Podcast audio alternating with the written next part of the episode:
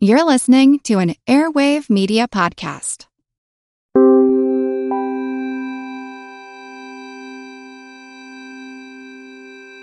Over 7 million different animals inhabit our planet. In India, I met farmers whose crops have been literally washed away by historic flooding. In America, I've witnessed unprecedented droughts in California. In Greenland and in the Arctic, I was astonished to see that ancient glaciers are rapidly disappearing well ahead of scientific predictions. All that I have seen and learned on my journey has absolutely terrified me. So the question now is whether we will have the courage to act before it's too late. And how we answer will have a profound impact on the world that we leave behind, not just to you, but to your children and to your grandchildren. As a president, as a father, and as an American, I'm here to say we need to act.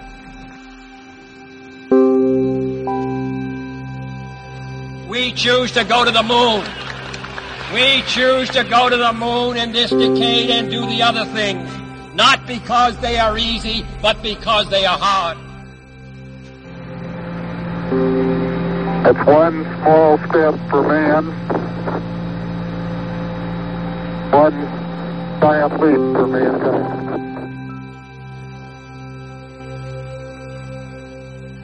All right, welcome to the All Creatures Podcast. This is Chris. And I'm Angie. Is it Angie? Where's Jim and and uh, Jesse and I'm back, Angie? baby. I'm back. Although you're back. You're back. my spirit still resides in Michigan. Summer times in I Michigan. know, I, don't know I if know. it gets much better than that. So, but I'm in Florida Yeah. and it's it's hot and raining a lot, but everything's green and brilliant in color. So that's fun. Yes. That's really fun.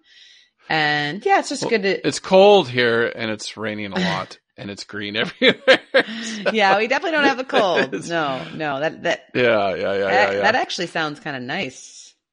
But probably not if you're living in it. Yeah, no, it's nice. It's nice. It was a great week too here in wonderful New Zealand. I mean, it's New Zealand week, Oh, right? So I was, you know, we had Kiwi on Mhm. Tuesday. Dr. Taylor was yesterday. And now we have the news today, which I'm actually covering a lot of stuff with New Zealand. So it's just kind of a, I think you're turning into a full fledged Kiwi, Chris. all right, Kiwis. Yeah, yeah, yeah. Kiwi. Yeah. I still think, I know we say Kiwi is the bird. I still think a single individual New Zealander is a Kiwi. I think that's fine. I agree with that as Yeah, well. yeah, yeah. and I don't really Yeah. have any reason to. Yeah, I know. I know. I have no know. backing on it besides my gut, which is not a good place for a scientist to go with. Yeah, Uh, yeah, yeah. It's true. It's but true. it sounds right to me. Yeah, well, it's great you're back for the news, and you know, I'm gonna I'm gonna take a week off at some point, and uh, you can talk to Jesse or, or Jim.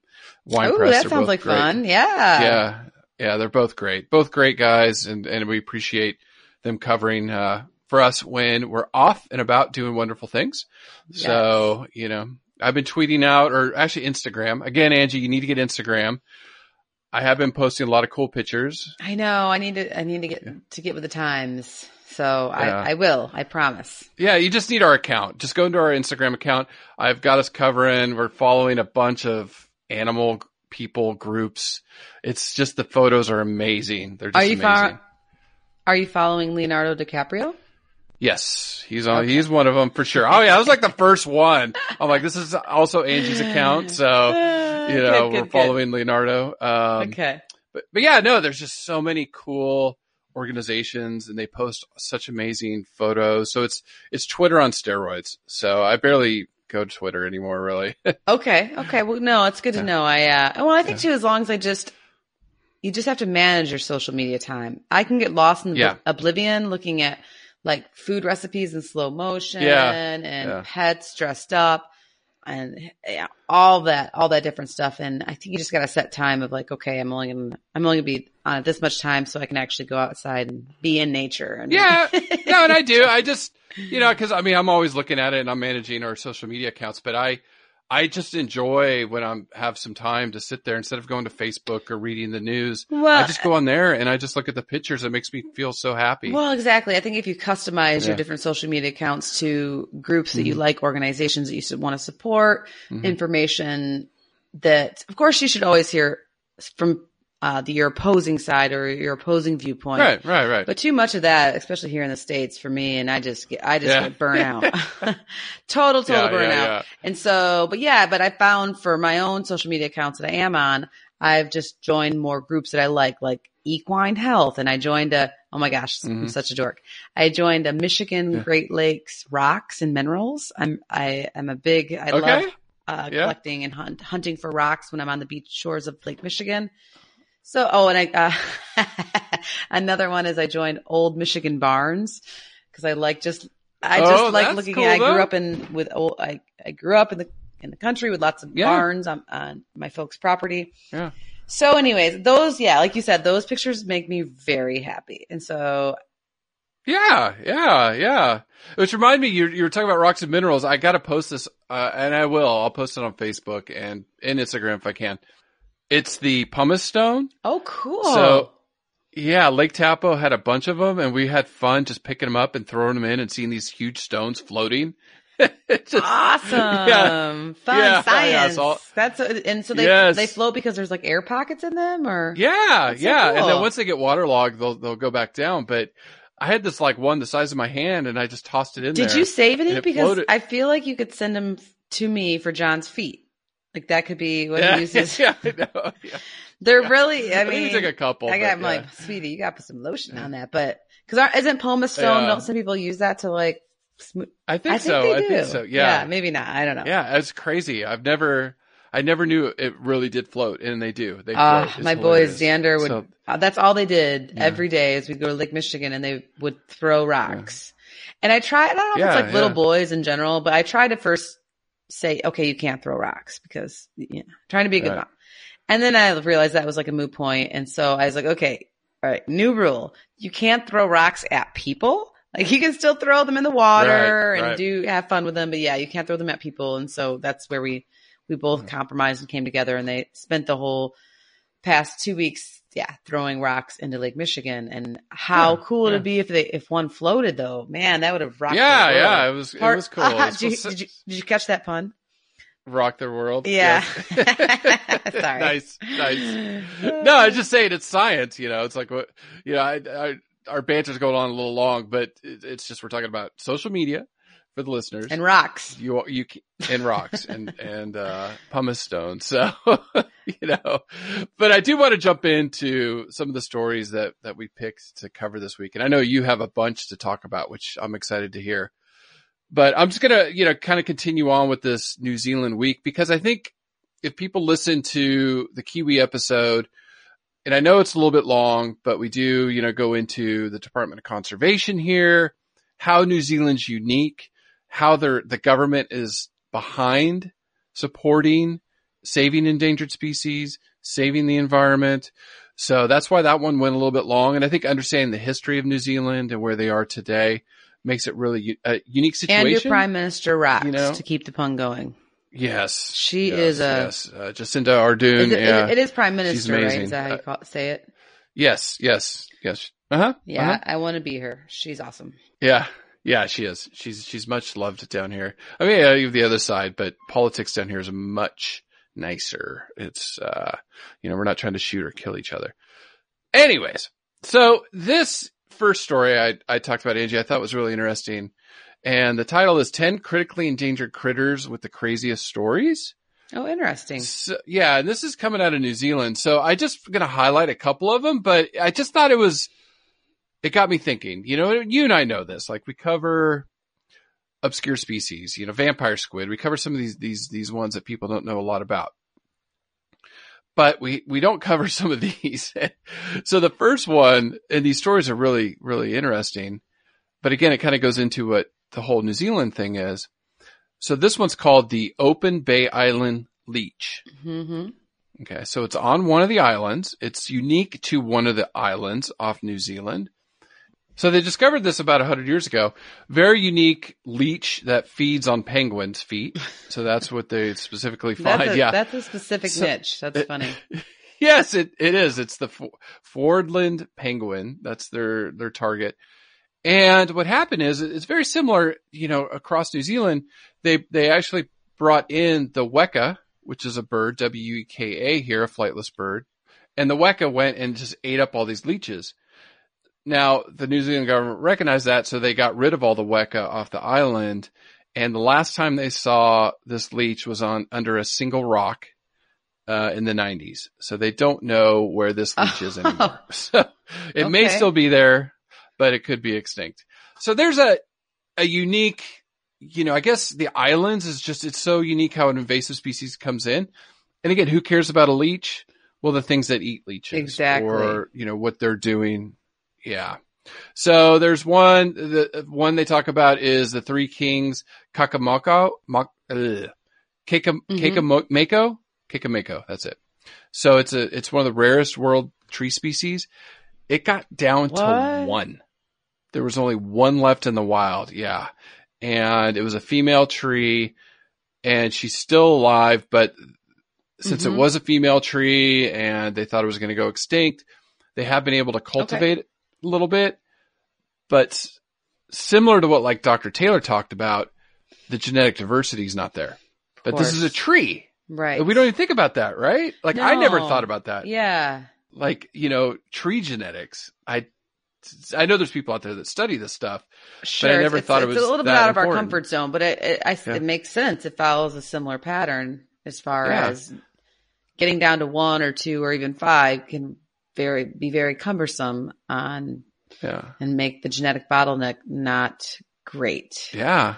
Yeah, yeah, yeah, for the plant. So I thought that one was was interesting. And then the the last one I I I thought was really cool was the the Teviot flathead galaxia. And I don't even know what you're saying. that- yeah, it's a it's uh one of our rare native fish here. Okay. It's it's an it's they live up to 20 years. They're Wow. freshwater. cool. The, right now their population and there's only a few of them left is in an area about the size of a football field or football pitch. Mhm. You know, they put, obviously in New Zealand, they put rugby pitch. So again, another one of these really obscure species that people don't hear about. Right. Right. That's endangered. No, and So- it's awesome for you to bring it to our attention. And I would love to cover Yeah. any of those species. Probably the, Yeah. No, I think it's yeah, cool. yeah, probably most of leech. I, uh, have you ever had a leech Yeah. on you? No, I have. no, I've been freaked out. It's not Yeah. that bad. It wasn't. Yeah. I was a kid, so yeah. When a kid, you're you're tough. We went swimming in the river. We stood around too long. Yeah. we got leeches. It happens. Oh no, no, no, no, no, no, no, no, no, no, no, no. I freaked out when I first, I remember when I first had a tick on me. I was like, Oh ah! my gosh, you're such a baby. They're So- awesome. Yeah. Yeah, I- I am. Uh, ticks are awesome. Oh, no, no, Yes, no, no, no. they have they have their special niche, and they don't. They, I mean, I know they. do. The problem is they. I wasn't aware of it, but in certain parts of the United States, the Lyme disease is on the incline. Right. Where I was never really Right. worried about that issue, so I didn't mind pulling them off myself, my animals, Yeah. my boys. They're really, you know, in Florida, they're pretty. Ugh, Michigan, they were bad this summer. In me out. Florida, they're horrific. Really Uh, bad. so yeah. I just kind of have Yeah. a decent relationship with them and try not to get all worked up and just remove them. Although Ashley, your wife did teach me to. Uh, I, I, the ones I pull off of me and the boys, I save and I put in the freezer with the date on them, yes, yes. just in case, like we did get sick, we could maybe see if they had Lyme's disease or whatnot. what did it? What carries? yeah, what, what they're Yep. carrying. Yep. And so John's like, "Can I throw out all?" He was cleaning the freezer, the freezer out. He's like, "Can I throw out all these old ticks?" I'm like, "Yeah, I think we're fine." Yeah, yeah. you know, yeah. you're a dorky scientist, twin, right? Uh, Yes, But yes. Chris, well, so switching gears a little bit for my news, for Yep. my zoo news this week, uh, I'd first like to celebrate that it's uh, National Zookeeper Week here in the United States. Yay! Yay! Uh, and I'm not sure internationally how that works. I don't think it is recognized internationally, but in the United States here, it's a big deal. Um, all the U.S. Mhm. zoos, especially the accredited zoos, are celebrating the people that keep their animals happy and healthy, which is awesome. I feel you and I do that, uh, but this is a week dedicated Yep. to really focusing on zookeepers and what they do. And Zoo, National Zookeeper Week starts annually on the third Sunday in July. And all Mhm. week, the different zoos will send out lots of love uh, to their zookeepers and t- uh, through social media, of course. And they'll highlight and post all about their hard work and what species they specialize in. So if you're following any of your local zoos on social media, you've probably seen this already.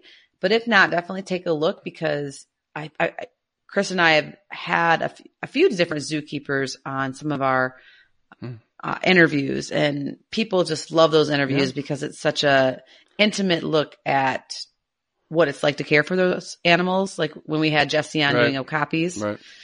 and things like that. So, hmm anyways, these personal stories are awesome. The videos that they're making, and um, for instance, the National Zoo um, out of Washington D.C. They have a whole article called "Take a Look Inside the Life of a Zookeeper." So, and then and then the other and the zoos will do different events and activities. And uh, for we're going to John Zoo this weekend because it's because of National Zookeeper Week. They're having all sorts of games and prizes and activities for the kids. And meet a zookeeper, uh, Mhm. pet animals, all that Mhm. kind of thing. So yeah, so yay. So celebrate that, recognize that. To all the people that work very, very hard for Yeah. not only to take care of the animals and their care, but also really hard for conservation as well. So they are definitely many, many heroes out there They get paid not very well. Dude does. No, It's a labor no, of love, don't. Um, and with, yeah, and it's hard work. oh, it's Like, crazy it's hard, work. Yeah. A lot of my Yeah. fellow Yeah. zookeeper friends are, we're all starting to get a little older, mid thirties, you know, mid forties. And yeah, their biggest complaints are that their bodies are falling apart. And I, Yeah. my, you know, in my late twenties, mine was already starting to fall apart, which is why I went back to grad school. so, yeah, yeah. Uh, it's a lot of hard work. yeah. So thank you to all you zookeepers out there. Um, and Mhm. yeah, uh, for those of you that aren't zookeepers, that are listeners, uh, let your local zoo and or zookeepers know that you love them. They do great work. But, yeah, with- they do. They really do. But with that in mind, I also want to give a shout out to the Tulsa Zoo out of Oklahoma, United States. They are known for being able to hatch Aldabra tortoises. And for those of you that aren't familiar, Aldabra tortoises are a giant tortoise. And they're from the islands of Aldabra, and that's near in the Seychelles or Madagascar, Tanzania, so Eastern Africa area. And the Aldabra tortoise is vulnerable. And they they're one of the longer living animals. They can reach over 200 years of age, but researchers aren't really sure because they usually outlive the people that are doing the researcher on how long they live. Yeah, yeah. so, yeah, but the yeah. Tulsa Zoo has set a new record uh, as of this year. They've hatched 25 new Aldabra tortoises. And since they began breeding them in 1999, they've hatched 161. And of course, the Right. Tulsa Zoo is an, uh, accredited by the Association of Zoos and Aquariums, or the AZA. And they are the only successful breeding program of this species Right, in the world. right, right. So, and I think it just highlights. very, very important. Yeah. Yeah, I think it just highlights what zoos do, you know, and I think Correct. that's just what the people that don't work in the zoo industry or even have a negative connotation towards zoos, the Tulsa Zoo, you know, the LA Zoo, the San Diego Zoo, the Santa Fe College Teaching Zoo. I mean, all are doing their part in conservation and breeding and saving endangered species. Like to me, Yeah, and the that's Aldabra- that's the message. Yeah, that I like to get out. Exactly. And the Aldabra tortoise is vulnerable and its population is in decline in the wild. It's fragmented to these different islands and there are, Mm-hmm. of course, some protected areas, but we all know even in protected areas, species are still can get into some trouble, uh, especially when their numbers are low too. All, you know, one, all it takes is one disease to wipe out a Mhm. whole population or, you know, other, or a, or a, um, a tsunami or, you know, different climatic shifts. So keeping this genetic bank in the zoos is definitely critical in order to help Yeah. save these guys. The one that comes to my mind is just you know you're, we're talking about John Zoo, the the Guam rail, right? Correct. So, you know, people that don't work in zoos think, oh, you know, it's just rhinos and elephants or, and maybe zebras. And that's not true. Like the Santa Fe Teaching Zoo and other zoos across the country have saved the Guam rail because of invasive species and snakes. Yeah, the Guam rail was functionally extinct in the wild. There were no more Yeah. in the wild. Yeah. And- so the, and because of the efforts of the Santa Fe Zoo and other zoos, that species is still here. Correct. Right. Yeah. So, and that's, that's, a, that's a bird that nobody knows about or really not They're a lot so of people. cool. Yeah. They remind me of like a small kiwi. Yeah. Yeah. I can They're see that. flightless. Yeah. Uh, they're hard to find in the bush. Yep. Like at the even in the exhibit, Xander and I are always looking for them, and we like high five each other if we can actually spot them. Yeah, yeah, yeah, yeah, But they're a lot smaller. They're like palm of your hand type bird. yeah, yeah. And it's just you know it just shows what zoos are doing, and you know about species that that don't get on the radar, like we just covered, you know, in New Zealand. So. hmm So talking about that, New Zealand, uh, and so that's where I was kind of theming my stories today. So, you know, kind of highlighted a couple species that are in trouble. Good news is that New Zealand is aware of it. Now, New Zealand and the Department of Conservation has developed an algorithm and they're using I like this. math. Yeah, they're using this to decide what species to save. And the, the title of this article is How Do We Si- Decide Which Endangered Species to Save? Mhm. I remember years ago, sitting in my office there in Florida, reading an article about conservation officials, and this is probably like five years ago, having to make the tough decisions. And Sure. part of the argument, and I think we talked about this with the California condor, part of the argument brought was, you know, they spent millions to save this one bird. And, you know, why didn't they s- spread that money across many species? You could have saved more species than just one bird.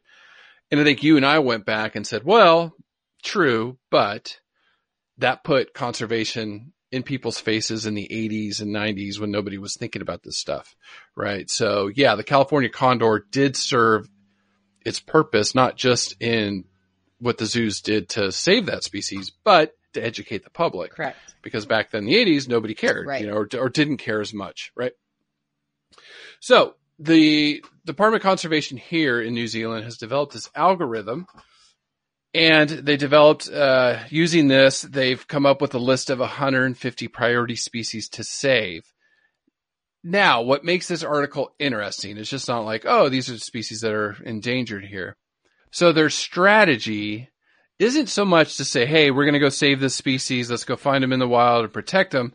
It's let's save the ecosystem. That makes sense. And Mhm. so they want, yeah, so they want to integrate saving these species with saving their ecosystem. So Right, that's so the whole gist of it. If they look at ecosystems, which ecosystems can they save the most, get the best bang for their buck?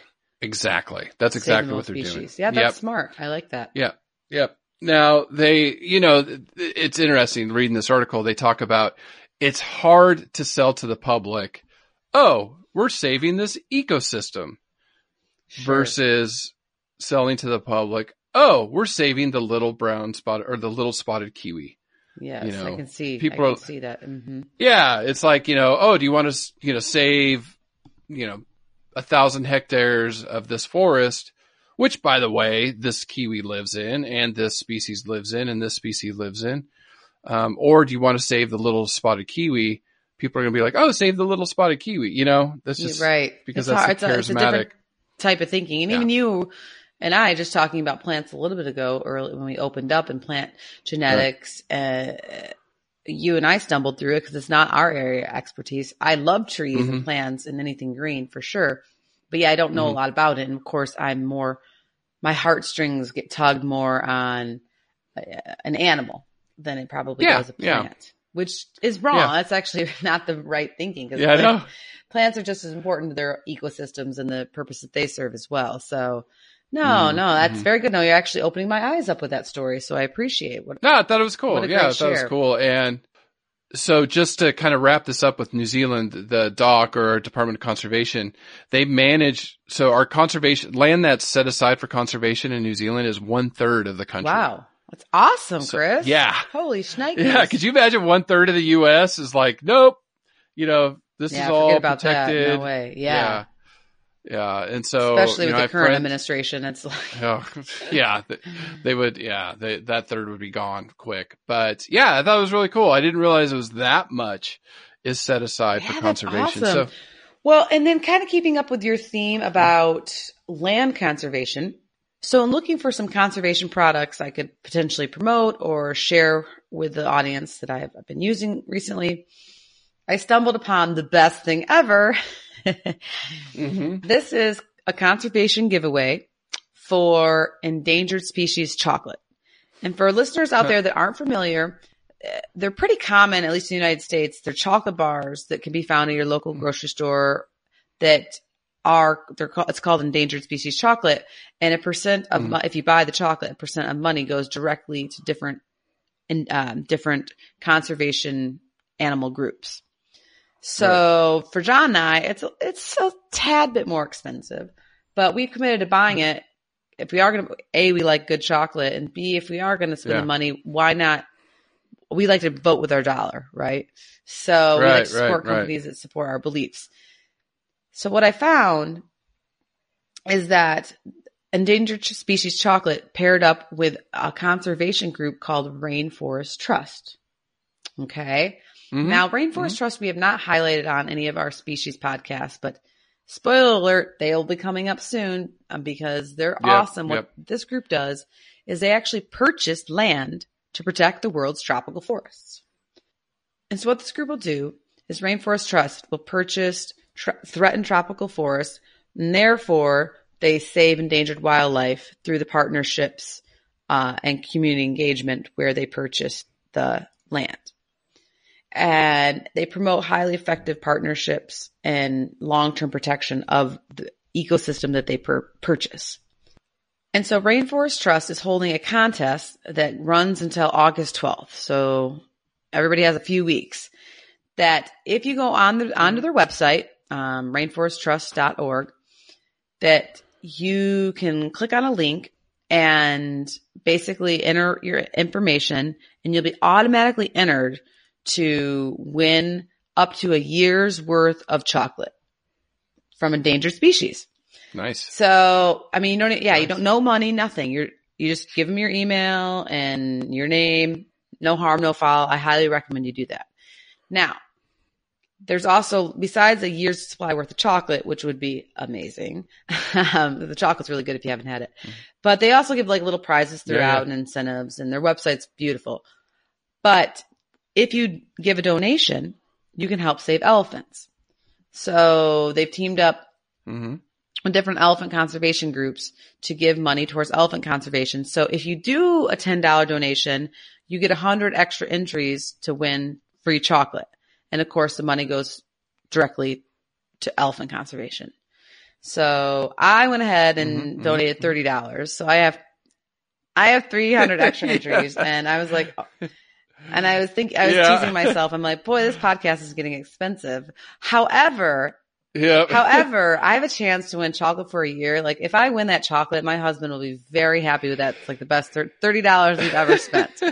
and let alone that we buy the chocolate anyways. So the fact that it's going to elephant conservation because of this amazing um, partnership between Endangered Species Chocolate and Rainforest Trust is awesome. So check it out. Yeah, I yeah. was like, it's one thing to just give money to a conservation group because you believe them, believe in them, and I highly recommend that.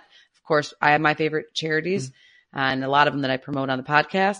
But it's one Mm-hmm. thing to like for free potentially win chocolate for a year, and then maybe if you give a little bit of money, like five or ten bucks, you could like have basically Yeah. you know ten times more of a chance to win chocolate for a year. So it's it's Yeah. it's a good No, gimmick. it's good, it's Yeah, good. I I, I I'm really Yeah. Yeah. Yeah. glad to see people teaming up to smart marketing and getting people motivated and talking about it. So we'll put we'll put some links up in the show notes to get everybody involved because chocolate makes people happy.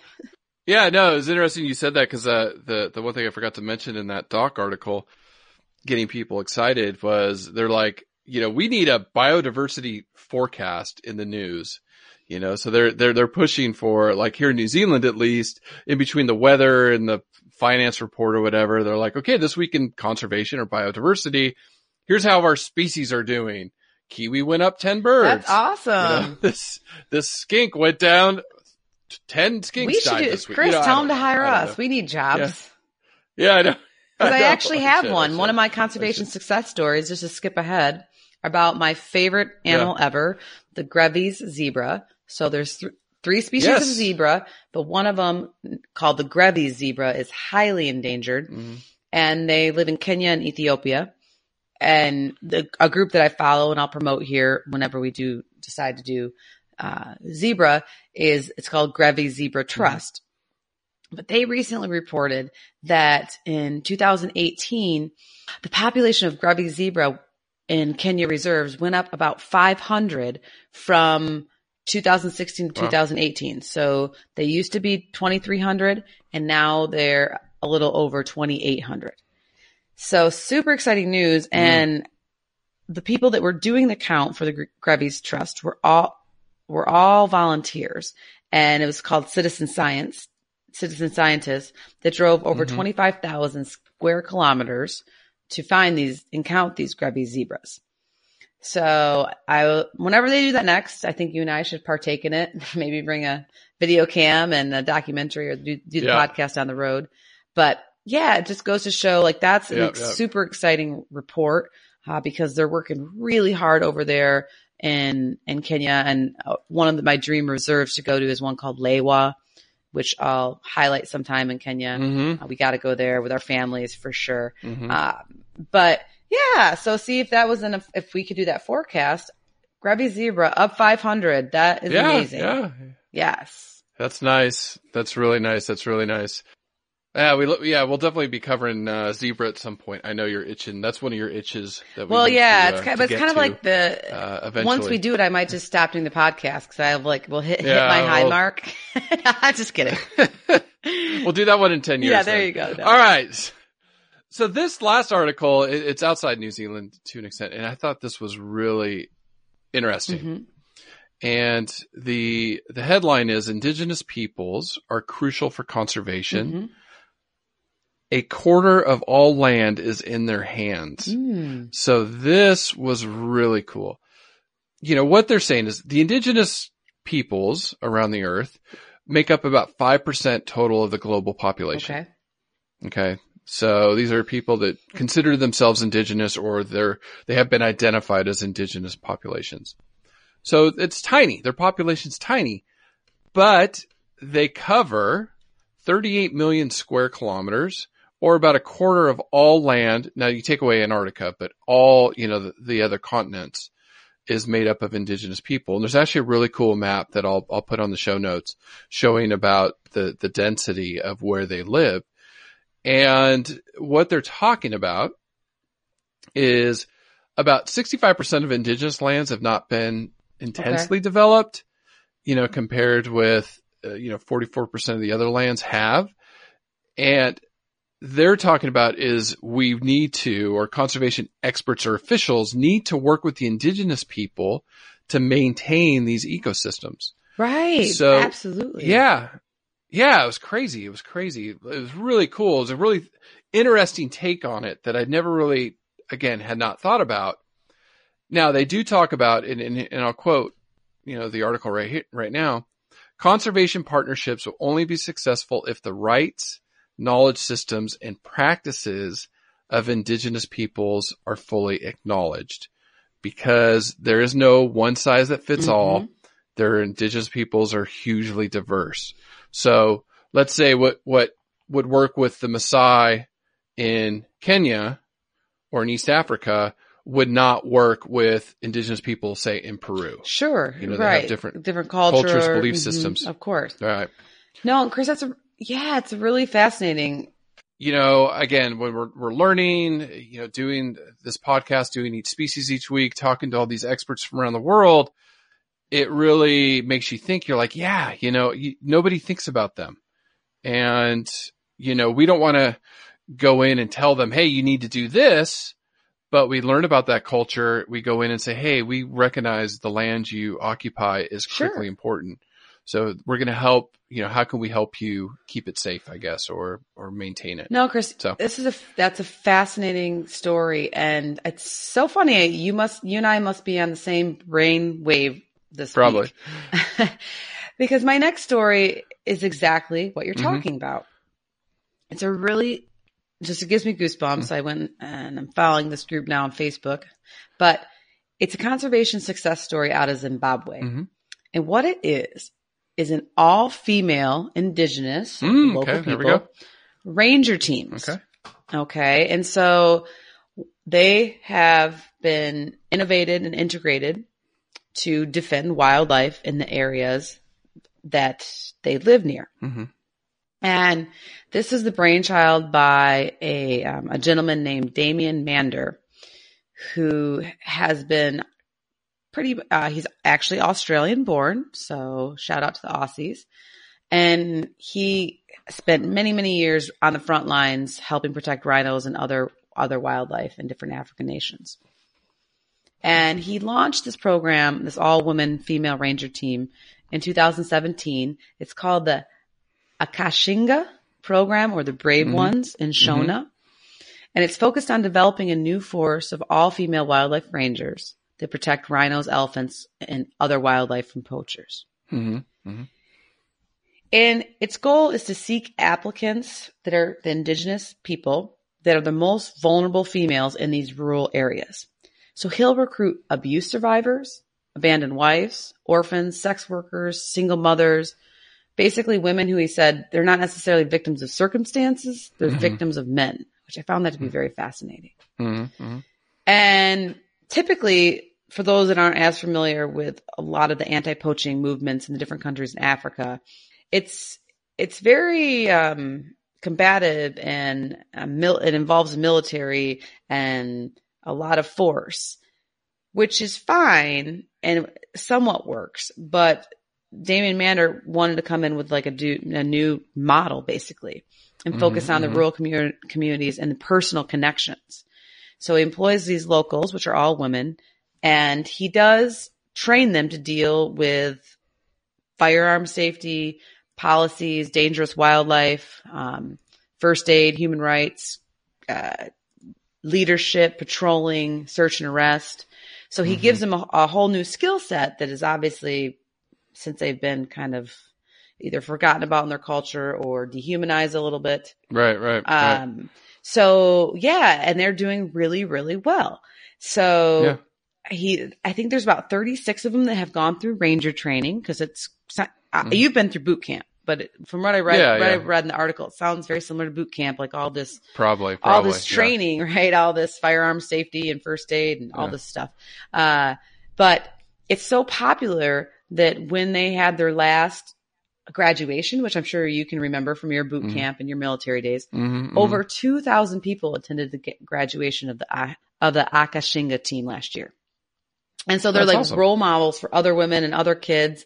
Yeah, yeah, yeah, yeah. And you ask or you wonder, are they getting results? Heck yes, they are. Uh, so Yeah, far, yeah, the yeah. Akashinga team has had about 60 arrests and that's resulted in more than 41 years of jail sentences. And the crimes have been everything from ivory smuggling to zebra poaching, which that makes me angry, Mhm. and sable antelope know. snaring, which also makes me angry. I got to work with sable antelopes, the most, the largest antelope species in Africa. They're gorgeous. We'll, we'll cover them sometime.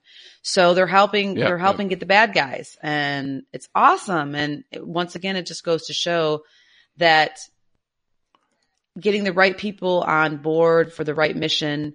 Um, and there was one quote in there that's just struck me as fascinating. He said that um, these women they they don't seem that they're corruptible because a lot of times, Right. unfortunately, desperate times call for desperate measures, and sometimes people Mhm. that are trained to be anti poachers or protect wildlife might be tempted and bribed to go to the other side Right, right. Look the other way. look the other way. And so far, these women, just because of the pride and the fact that they've been brought up and given so much self esteem and self worth, that uh, they're really they're in it for the and they know the land and they're in it for the long haul and they're really helping save some of these megafauna, which is awesome. I hope, I hope, I hope you women save the world because us men are screwed it up. Thank you. I didn't want to say it, so I'm glad that you said it. hey, come on now. No, no, I- I know. I'm I am a man and I'm doing this. And our, our friend Jonathan up in British Columbia, shout out to him. He's out trumping in the woods doing good stuff. So yeah, there, No. Yaga Leonard in Vietnam. He's yeah, no, there's But a yeah, lot of men, right, but it's you're great right. to bring It's- some of the women on board and uh, and get them involved too. Like women, women can Yeah, do first yeah. aid and use firearm safety. You Oh, know, yeah, so Yeah, absolutely, absolutely, absolutely. I mean, I, I had some amazing uh, friends in the military that were female. I mean, they were amazing. So yeah, so a shout out to Damien yeah, Mander and power, his yeah. uh, and his a- Yeah. in his Akashinga program, if I'm saying that right. yeah. but we'll yeah, put a link on our show notes. Well, speaking of Aussies, right? Yes, right. Yeah. So Mhm. speaking of Aussies, yeah. So it's, it's good. It's, this is all kind of just tied in. It just kind of fell in place this week. But this one was a new species discovered in Australia, Oh, and it's called the bandy bandy I love snake. its name. So the bandy bandies is a family of burrowing snakes, Mhm. and this was in the western part of the country. They were out looking for sea snakes. Okay. Now, talk about we're talking about you know these islands and invasive species and things like that. This bandy bandy snake, they they crawled out of all this stone that was getting mined and was about to get loaded onto a ship, Oh, cool. and so so it slithered out from there, but it like, obviously been in there. "Ah, Yeah. What's this? Yeah, and then they discovered this this bandy bandy snake. But it just showed you, you know, how this happens. Because that boat was going to go across the sea. Sure. And they're they're mining oh what's the it's bauxite, so it's like what we make aluminum out of. Okay. So this is a very popular uh thing in Western Australia to mine for this. But that snake was in that rubble and it could have gotten on the boat with say there's a male and a female or maybe a small group on the boat or another boat.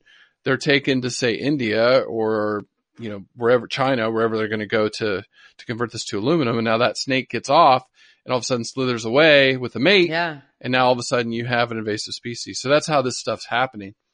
Now, what's interesting about this specific one is they they warned. First of all, it's venomous but very mild Okay. venom, so it's not you know deadly or anything like that. They did say that already it's endangered. So- Wow. because of this mining, Yeah. yeah. So th- they're they're applying for protection on this bandy bandy snake. But I thought it was cool. I thought it was like, wow, this sounded like a cool one, and it's really cool looking. So I will put that on show notes. Well, Yeah. it just goes to show around every twist and turn, there's new species that are being found. Yep. Yep. All the time. All the time. Well, Chris, that's really cool. And I look forward to seeing the Bandy Bandy on the show notes.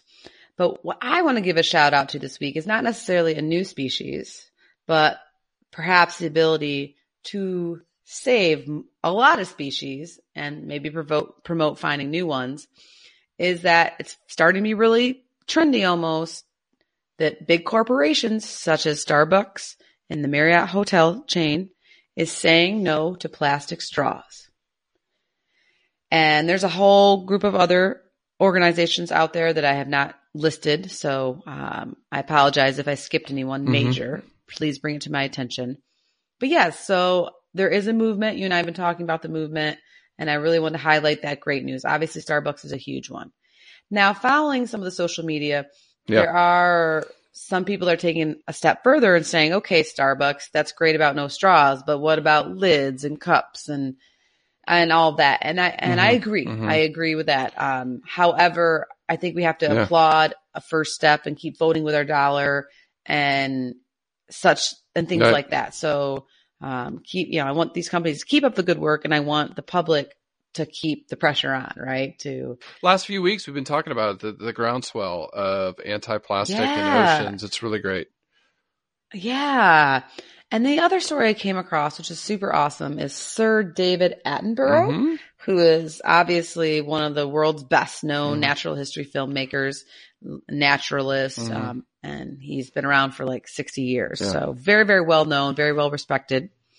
He has launched a new initiative to target advertising industry Mhm. to garner wildlife funding from them with a goal to have advertising partners contribute 0.5% of their media to wildlife conservation initiatives. So the program is called the Lion's Share, and it was developed between the United Nations and um, an Australian-based production company. It is an Australia theme today, or a, a Mhm. or Australia New Zealand theme today. Yeah, yeah, yeah. called it called Finch and Clemenger, BBDO.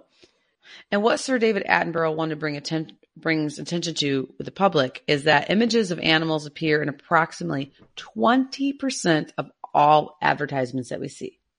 Mhm. 20%, Chris. There's Yeah, animals that's a there. lot. That's a lot. Yeah, it's a lot. Yeah. But but you know, marketers know that people love animals and love seeing them, right? But yet, despite this, the animals don't always, res- you know, receive support that they deserve. So, another statistic shows that nine out of ten of the most popular animals that we actually see in these commercials are Mm-hmm. endangered or threatened. And once again, Right. they, Right. don't, they don't see any support. Right, right, yeah. So the lion, I, yeah, I always see tigers and oh lions yeah, and stuff, right? Yeah, yeah. orangutans, yeah. Yeah. So the Lion Shares goal, um, backed by Sir David Attenborough, seek uh, seeks to raise over a hundred million a year within the next three years, and hopes to basically contribute several millions of dollars to animal conservation within the first year. And obviously, throughout his ten year career, he's had a lot of support from people that make money off animal commercials or advertising. So Mhm. I think it's great that he's like calling them out and he's trying to put together a committee, a steering committee on how to figure out how to get money from these different groups. So yeah, it's a little, it's little thing. Like I would have Yeah. never thought of that. It's a great idea. I mean, what can they say? Like if they're like using a Yeah, tiger in one of their yeah. commercials, can they really say no? I mean, but Mhm. many people have many different talents. And so whether you're an artist or a musician or in Mhm. advertising or a filmmaker, like there's definitely little things you can Mm-hmm. do to help support conservation. And I would go as far to say like Chris and I, of course, love animals. That's why we do this whole podcast in general. But I think Chris and I are really seeing that conservation is not just animals, but it's the habitats that they live in. It's it's the you know the ocean, the trees, all of Mhm. that. So there's maybe you're not a fan of animals, And- but maybe you like trees or oceans or streams or mountains. So are you like oxygen? Like- you like, Right. uh, yeah, oxygen's important. yes, unless you're a plant. That's a good point. Yeah, that's true. That's true. But that's a good point. No, it's a really good point. And, you know, this week, sorry, Jim, Jim Wine Press, this week was actually pretty interesting, exciting, good news. Like usually when Jim's on, it's bad, sad news. It's oh, I'm sure we'll be back uh, next week with some doozies. Yeah, yeah, but it was yeah, it's interesting. It's a great New Zealand week. I am back from my little vacation. You're back from your vacation. It's time to go to work. Yeah, we have a big episode next week. Big episode and a big interview that Angie got for Thursday. So I'm excited. I'm excited for next week. Too. I'm like cheesing from ear to ear. My smile's so big about that interview. It's a good one. And I made a good new one. It's a. BFF, so I don't know if she can. I don't know if she can yep. hire me, but Yeah, yeah, yeah. Well, uh, but yeah, stay tuned for that next week and we'll see you then. yes. Thank you everyone for listening. Happy conservation and zookeeper week.